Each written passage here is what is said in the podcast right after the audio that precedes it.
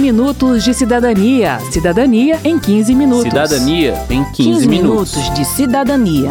Cidadania em 15 Cidadania minutos. em 15 minutos. Juninho de burocratas, milhões de burocratinhos há.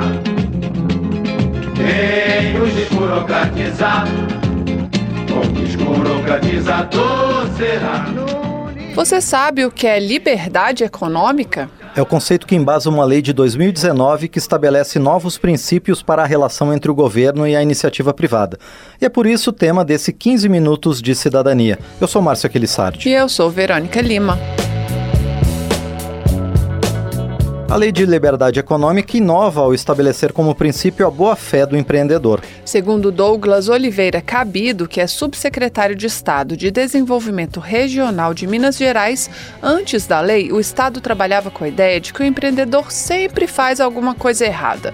E, para evitar isso, criava uma série de normas e obrigações que sufocavam o empresário, aumentando os custos da produção. Quando você tem 200, 300, 400 obrigações, alguma coisa vai ficar de fora. E pode ser que a coisa mais importante tenha ficado de fora porque o Estado regulamentou outras coisas que não era tão importante, não ofereciam tanto risco. E para cada regulamentação criada, para cada questão que o Estado impõe ao empreendedor, impõe ao cidadão, ele incorre em custos para o próprio Estado de fiscalização e para o empreendedor para cumprir aquilo. E nesse cenário, a gente acaba minando a competitividade, a produtividade. Alguns estudos colocam que 40% do tempo total do empresário no ano é para questões não relacionadas ao seu produto, ao seu serviço. Essa presunção de boa-fé não significa uma carta branca na mão do empresário. O Estado continua com a obrigação de fiscalizar e punir as condutas ilegais, diz o deputado e relator da lei, Jerônimo Gergen, do PP do Rio Grande do Sul. Você não vai pegar lá na calçada da rua e abrir um- uma banquinha achando que está tudo bem. Não, quando você fala mudando a relação, é um entendimento de que abra o seu negócio, subentenda-se que você está cumprindo as regras e, caso estiver, siga trabalhando. Se não estiver cumprindo, será punido por certo. Em outras palavras, não se trata de reduzir necessariamente as regras a serem cumpridas, completa o deputado, mas de retirar a obrigação de provar de antemão que as regras estão cumpridas. Arvoredas. Na prática, o que a lei faz é dispensar algumas burocracias prévias para a abertura de negócios de baixo risco. Quem define o que é uma atividade de baixo risco são os órgãos responsáveis pelo controle ambiental, pela vigilância sanitária e pela segurança predial. A segurança predial é, em geral, responsabilidade do Corpo de Bombeiros, que faz a classificação de risco de acordo com alguns critérios, como fluxo de pessoas, tamanho do empreendimento, material usado na construção, idade do prédio. A vigilância sanitária faz a mesma coisa em relação a riscos de intoxicação alimentar, higiene, limpeza, etc.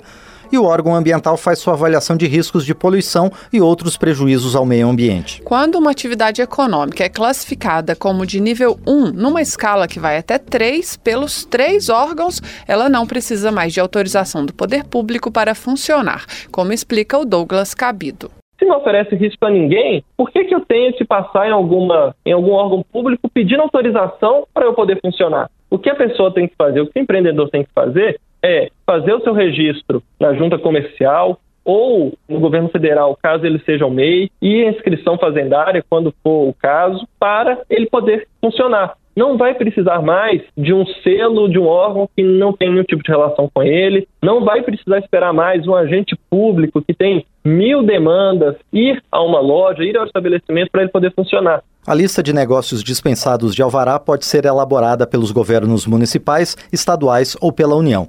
Segundo Douglas, o governo federal dispensou 300 atividades e o de Minas, mais de 700. Os municípios que mais geraram emprego em Minas Gerais foram aqueles que fizeram uma legislação de liberdade econômica bem feita e aplicaram. Então, nós já temos aqui resultados concretos mostrando que a melhoria do ambiente de negócio impacta significativamente, de forma positiva, na vida das pessoas. E a gente não teve nenhum caso nesse período, nessa política de desburocratização, pelo menos aqui em Minas Gerais, de insegurança sanitária, insegurança relacionada ao meio ambiente, insegurança relacionada ao corpo de bombeiros. Então, é uma política que deu certo.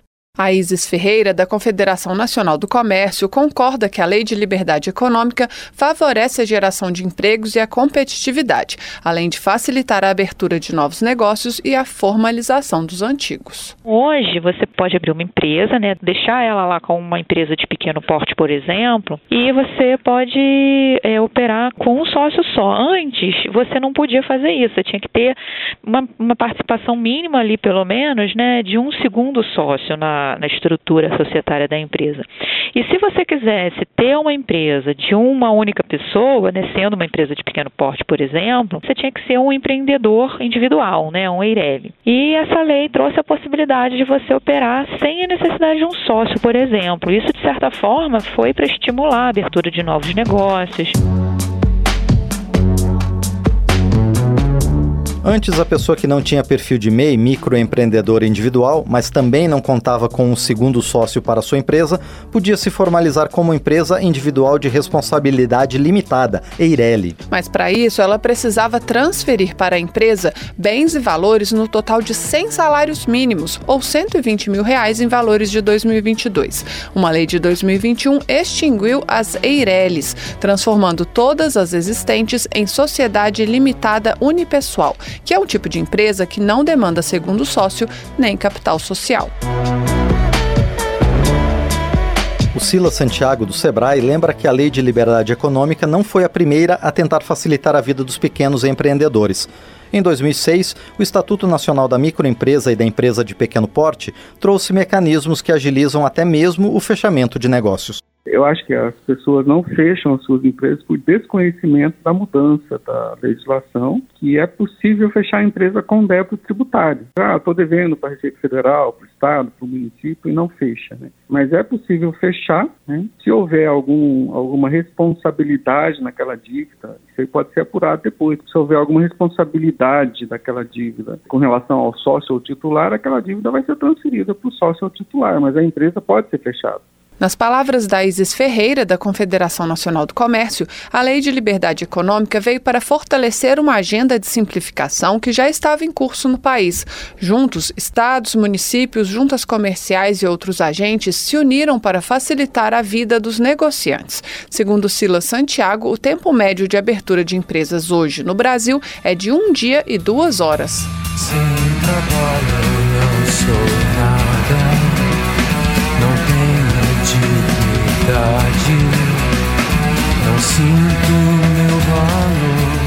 segundo grupo de medidas da Lei de Liberdade Econômica tem relação com as normas de trabalho. Vamos a elas. A primeira é a simplificação do e-social. Segundo Silas Santiago, inicialmente o que o e-social fez foi digitalizar a burocracia, em vez de simplificar os processos. Por isso, a Lei de Liberdade Econômica determinou a sua substituição por outro sistema, mais simples e que englobasse as obrigações previdenciárias, trabalhistas e fiscais. Essa modernização do e-social aconteceu, mas na na visão do deputado Jerônimo Gergen, não foi suficiente. Ele melhorou um pouco, mas continua muito ruim ainda. Né? Infelizmente, as mudanças não atenderam a expectativa que tínhamos quando mandamos o Estado alterar e atualizar a regra. E esse é um tema que o Estado precisa consertar de uma vez por todas, porque é muito caro e muito ruim para o empresário brasileiro. As obrigações tributárias, por exemplo, continuaram de fora do E-Social, em sistema próprio da Receita.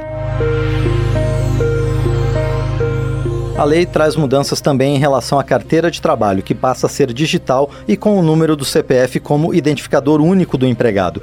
A carteira eletrônica já existia, mas agora passa a ser o meio principal de emissão do documento. Toda pessoa que tem CPF tem carteira de trabalho eletrônica e todos os registros trabalhistas já estão sendo anotados ali, mesmo que o trabalhador não tenha acesso ao aplicativo, como explica o João Paulo Ferreira Machado, do Ministério do Trabalho e Previdência.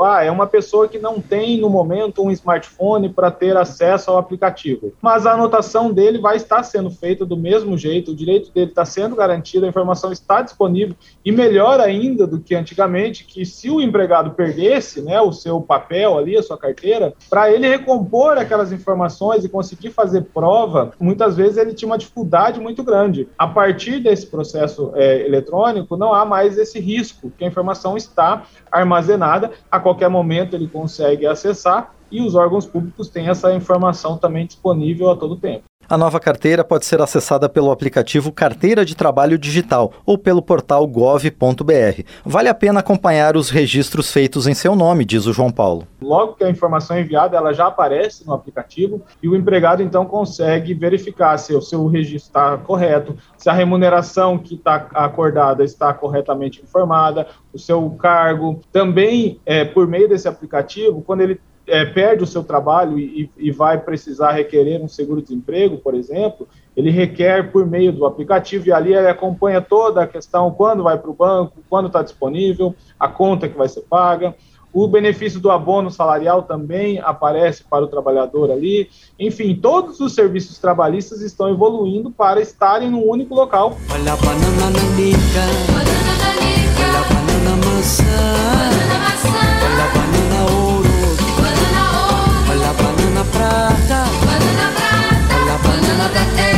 da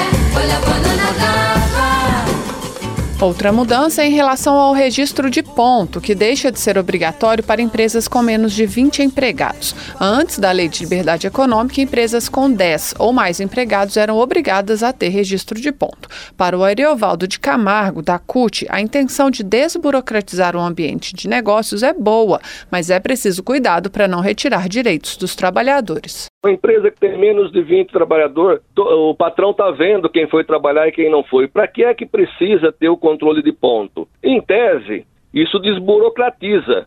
O problema que tem é que ao você eliminar esse tipo de situação, você coloca uma condição de que o trabalhador possa exercer uma jornada acima da sua jornada prevista em contrato, sem que haja, por parte do, do, do, empregador, a compensação disso com pagamento de horas extras, por exemplo. O João Paulo Machado, do Ministério do Trabalho, recomenda que todo empregador, mesmo que não seja obrigado, faça o controle de ponto.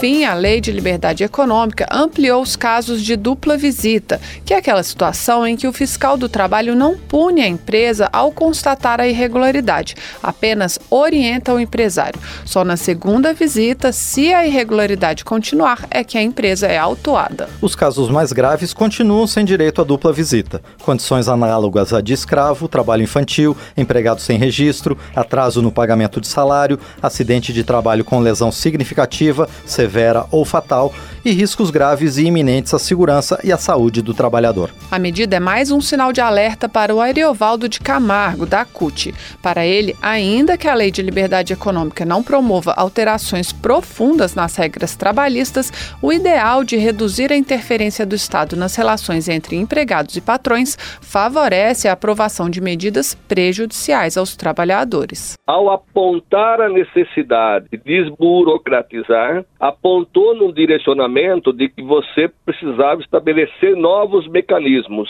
E a partir dos novos mecanismos que foram sendo introduzidos, é que nós fomos criando, por parte dos legisladores, mecanismos para ir retirando direitos trabalhistas. E aí nós estamos assistindo, por exemplo, a desregulamentação do contrato de trabalho e sem nenhum contrato de trabalho, por exemplo, de trabalhadores em aplicativos, a própria questão da legislação é, relativa as empregadas domésticas, a construção de mecanismos que você permita que o trabalhador possa, dia que trabalha recebe, o dia que não trabalha não recebe através do contrato intermitente de trabalho, ou seja, um trabalhador pode ter um contrato formal de trabalho e não ter um único centavo de remuneração no mês se ele não for chamado para trabalhar.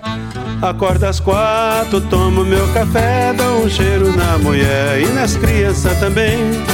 Vou pro trabalho com o céu ainda escuro, respirando esse apuro que só minha terra tem. Termina aqui o 15 Minutos de Cidadania, que teve produção de Cristiane Baker e de Lucélia Cristina, reportagem em texto de Verônica Lima, trabalhos técnicos de Newton Gomes, edição de Márcio Aquilissardi, apresentação de Verônica Lima e de Márcio Aquilissardi. Se você tem alguma dúvida, mande pra gente. O e-mail é rádio.câmara.leg.br e o WhatsApp é 61 999 78 90 80.